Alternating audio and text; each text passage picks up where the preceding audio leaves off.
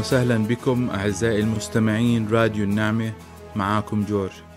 اليوم بالحلقة الثامنة من الموسم الأول سنتحدث عن أهمية فهم وتمييز المرحلة الثالثة من تطوير الشخصية التي تسمى مرحلة اكتساب الخبرة أو البلوغ العملي الذي بدوره سيساعدنا على تحديد أو الإجابة عن سؤال إلى أين نريد أن نذهب. حابب البداية أن أتحدث عن محتويات هذه الحلقة. سيكون هناك شرح تفصيلي لمرحلة اكتساب الخبرة وأقسامها الأربعة. ورح يكون لدينا الوقت فقط لمناقشة أول قسمين اللي هو قسم الدخول إلى الخدمة وقسم الحصول على التدريب. وفي الحلقة التاسعة بإذن الرب سنقوم بمناقشة القسم الثالث والرابع. أما عن الأدوات المساعدة لهذه الحلقة سنقدم رسم توضيحي لمرحلة تطوير الخبرة أو النضوج العملي بأقسامها الأربعة. وأيضا سنقدم رسم توضيحي لمراحل التعرف على المواهب والمهارات وطريقة تطويرها. وفي النهاية سنقدم استبيان يمكنك القيام به للتعرف على مواهبك الشخصية إن كانت رئيسية أو فرعية وحاليا متوفر باللغة الإنجليزية وقريبا جدا باللغة العربية. وأفضل طريقة للتأكد من الحصول على هذا الاستبيان هو تسجيل بريدك الإلكتروني على موقع برنامج معاكم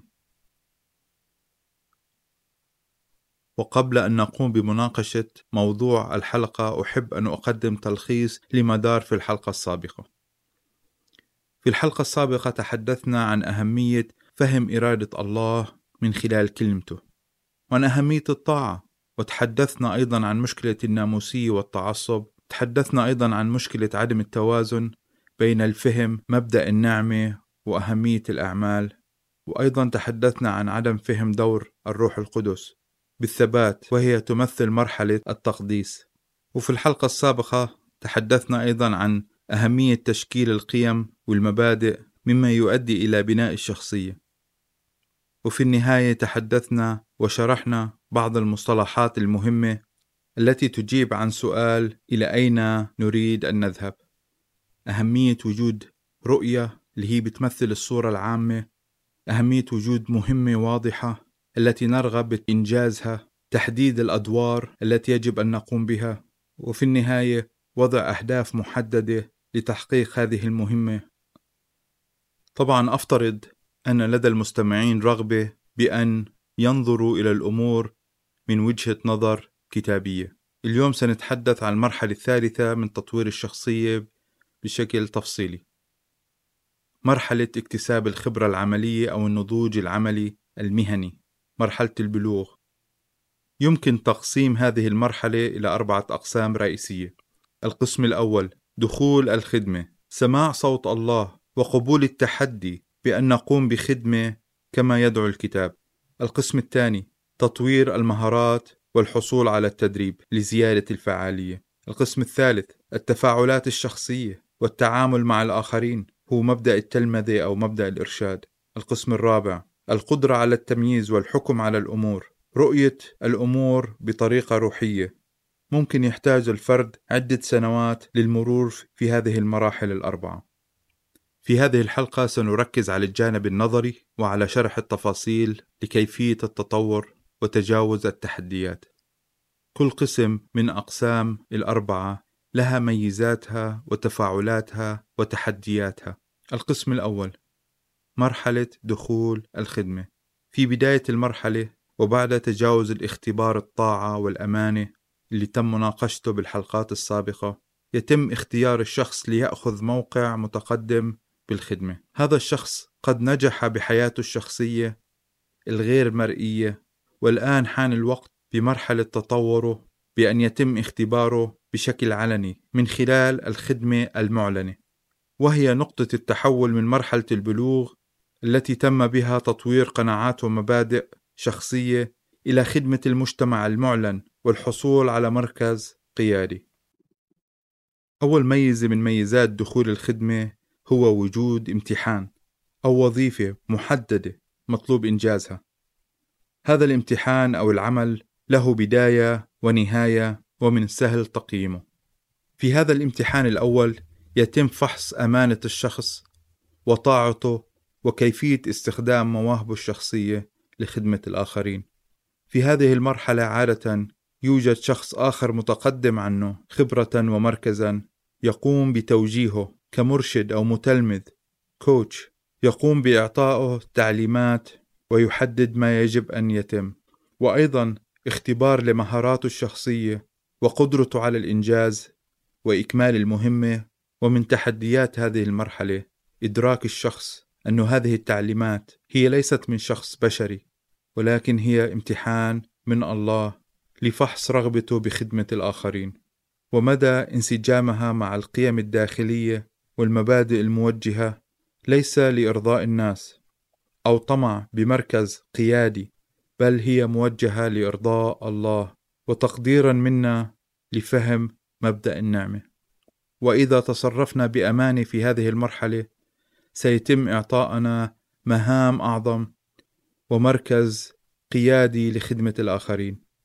نؤمن بمبدأ الكتاب الذي يقول الأمين في القليل أمين أيضا في الكثير والظالم في القليل ظالم أيضا في الكثير.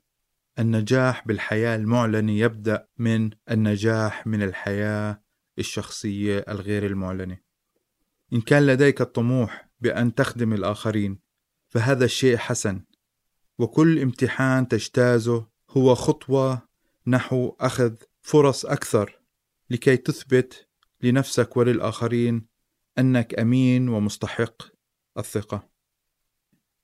الميزة الثانية هي التحدي الذي يأتي من طبيعة الخدمة وكيفية قبولنا لها. هي قدرة الشخص على تمييز الاحتياج الموجود وقبول التحدي لتلبية هذا الاحتياج. من الطبيعي بأن يكون لديك رغبة أو ميول بالقيام بنوع محدد من الأعمال أو الوظائف، ولكن عادة خدمة الآخرين تفرض علينا الاحتياج والأمور التي يجب القيام بها، حتى وإن لم يكن لدينا الرغبة أو حتى الخبرة في العديد من الأحيان. لتخطي هذه المرحلة بنجاح يطلب منا الثقة بتوجيه الله لهذه الخدمة ويكون لدينا الرغبة بأن نستمتع بهذه المرحلة الاستكشافية ونحن نقوم بخدمة الآخرين وتلبية احتياجاتهم. إحدى المؤشرات القوية لوجود شخصية قيادية الإحساس القوي بالاحتياج والمبادرة الشخصية لإحداث فرق. من واجبنا نحن الموجودين بوظائف أو مراكز قيادية بأن نتحدى ونقوم بإلهام الشباب أو غير الشباب بأن يأخذوا دور لتغطية وتلبية الاحتياجات الموجودة وخدمة الآخرين. وجود مبادرين حولنا هو مؤشر واضح بقدرتهم على الخدمة، ولكن في بعض الأحيان يكون ذلك مصدر تهديد للوضع الحالي، مما يؤدي إلى الشعور بالتحدي وخصوصا لأسلوب القيادة أو القادة الحاليين. في هذه الحالة يجب على الخدام أو أصحاب المركز بأن يتعاملوا مع المبادرين بالنضوج وعدم المقاومة بل نعاملهم كأشخاص بالغين نقدم النصح والتشجيع لأن هؤلاء هم قادة وخدام المستقبل والآن مع فاصل بسيط وعندما نعود سنناقش القسم الثاني وهو تطوير المهارات والتدريب.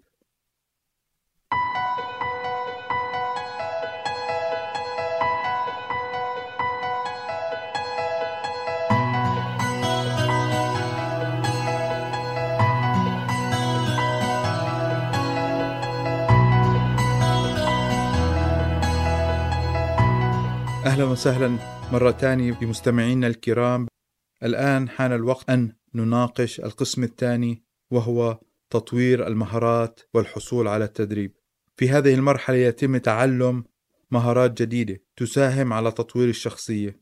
عادة في هذه المرحلة يكون المتدرب تحت إشراف خادم ذو خبرة تم وضعه بحياة المتدرب بسبب أمانته بالخدمة وصدق التعامل وعلاقته القوية مع الله. من المهم في هذه المرحلة تعلم مهارات جديدة تساعد الخادم على إنجاز المهمات الموكلة إليه. وهناك أربع أنواع من المهارات. أول نوع من المهارات هي القدرة على عمل العلاقات وتنميتها. هذه المهارة تساعد الخادم على عمل العلاقات مع الآخرين علاقات مبنية على الاحترام والتفاهم. النوع الثاني من المهارات هي مهارات القيادة لمجموعات صغيرة، قدرة على إدارة النقاش والتأثير بالآخرين وحل المشاكل، ما يمثل الرعاية. النوع الثالث من المهارات هو مهارة قيادة الاجتماعات والتنظيم، وبها يطور المتدرب نفسه بكيفية إعداد النشاطات وتحديد أهدافها لإحداث تغيير التي تمثل المهارات الإدارية. رابع نوع من المهارات هي مهارة إعداد المحاضرات والقدرة على التعليم. إحدى التحديات لهذه المرحلة هي تجنب الكسل والاستمرارية بنفسية الشخص المتعلم حتى بعد أن يتخطى هذه المرحلة يبقى ينمي نفسه ومهاراته ليزيد من قدرته على الإنجاز وأن يكون فعالا في خدمة الآخرين. هناك طرق كثيرة للحصول على هذا التدريب لتنمية المهارات. الطريقة الأولى هي التدريب الأكاديمي المتخصص. الطريقة الثانية هي عن طريق أخذ دورات وحضور ورش عمل. الطريقة الثالثة هي ملاحظة أشخاص ذوي الخبرة ومرافقتهم للتعلم منهم. رابعا اللي هي الدراسات الشخصية. ويمكن ملاحظة أو تمييز نجاحنا بالتدريب من خلال ازدياد مدى تأثيرنا بالآخرين، تقدمنا بالمراكز القيادية، أو حتى مدى زيادة ثقتنا بأنفسنا. أفضل طريقة للحصول إلى التدريب هو وجود مرشد متدرب نقوم بملاحظته، نقوم بمتابعته، بمناقشته والتفاعل معه. أما الآن دعونا نتحدث عن أهمية التعرف على مواهبنا الروحية. للتمكن من تطوير شخصيتنا يجب التعرف على أنواع المواهب التي يمكن استخدامها لتقديم الخدمات للآخرين. ليحدث هذا التعرف عادة يمر الشخص بالمراحل التالية التي تساعد على اكتشاف المهارات والمواهب الخاصة بنا. المرحلة الأولى يتم طلب القيام بخدمة ما. اكتشاف مهارة أو موهبة. استخدام الموهبة أو المهارة بشكل أكبر. زيادة الفعالية باستخدام هذه المهارات. اكتشاف مهارات أو مواهب جديدة. تكوين خليط من المواهب المتعددة. تطوير التوازن والتفاعل بين هذه المواهب. الاستخدام الأمثل لهذه المواهب بشكل متخصص. بعض هذه المواهب يكون رئيسيا والبعض فرعيا. عندما يتم اكتشاف الموهبة من خلال التفاعلات اليومية والتعامل مع الآخرين، يتم الانجذاب إلى نوع معين من الأعمال أو المهام، إن كانت تعليم أو إن كانت قيادة أو إن كانت رعاية أو تقديم خدمات غير مرئية خلف الكواليس أو الاهتمام بأمور تقنية تخص التكنولوجيا. هذا الانجذاب أو الاستمتاع بنوع محدد من الأعمال هو مؤشر بأنه نوع من أنواع مواهبنا ومهاراتنا الشخصية. معظم الغير المتفرغين للخدمة يستطيعون التعرف على مواهبهم الشخصية وأن يزيدوا استخدامها لخدمة الآخرين. وكل ما زاد التفرغ للخدمة كل ما زاد التعرف على المواهب المتوفرة لدينا واكتساب المهارات الجديدة لزيادة الفعالية لتحقيق أكبر نوع من الإنجازات لخدمة الآخرين. أتينا إلى نهاية الحلقة الثامنة من الموسم الأول، وأحب أن أذكر بالأدوات التي يمكن الحصول عليها من خلال تسجيل بريدك الإلكتروني التي تم ذكرها في هذه الحلقة. الأداة الأولى هو رسم توضيحي لمرحلة تطوير الخبرة أو البلوغ العملي، وأيضا رسم توضيحي لمراحل التعريف على المواهب والمهارات وطريقة تطويرها. وفي النهاية الاستبيان الذي يمكن القيام به للتعرف على طبيعة مواهبك الشخصية إن كانت رئيسية أو فرعية. للحصول على ملخص هذه الحلقة والأدوات المساعدة الرجاء آه، زيارة آه، المكتبة الإلكترونية الخاصة بموقع معاكم على الرابط التالي ma33a.com أو ma رقم ثلاثة رقم ثلاثة a نقطة com. لا تنسوا المساهمة بدعم البرنامج وكل فقرات راديو النعمة على برامج التواصل الاجتماعي من خلال ال share وال like.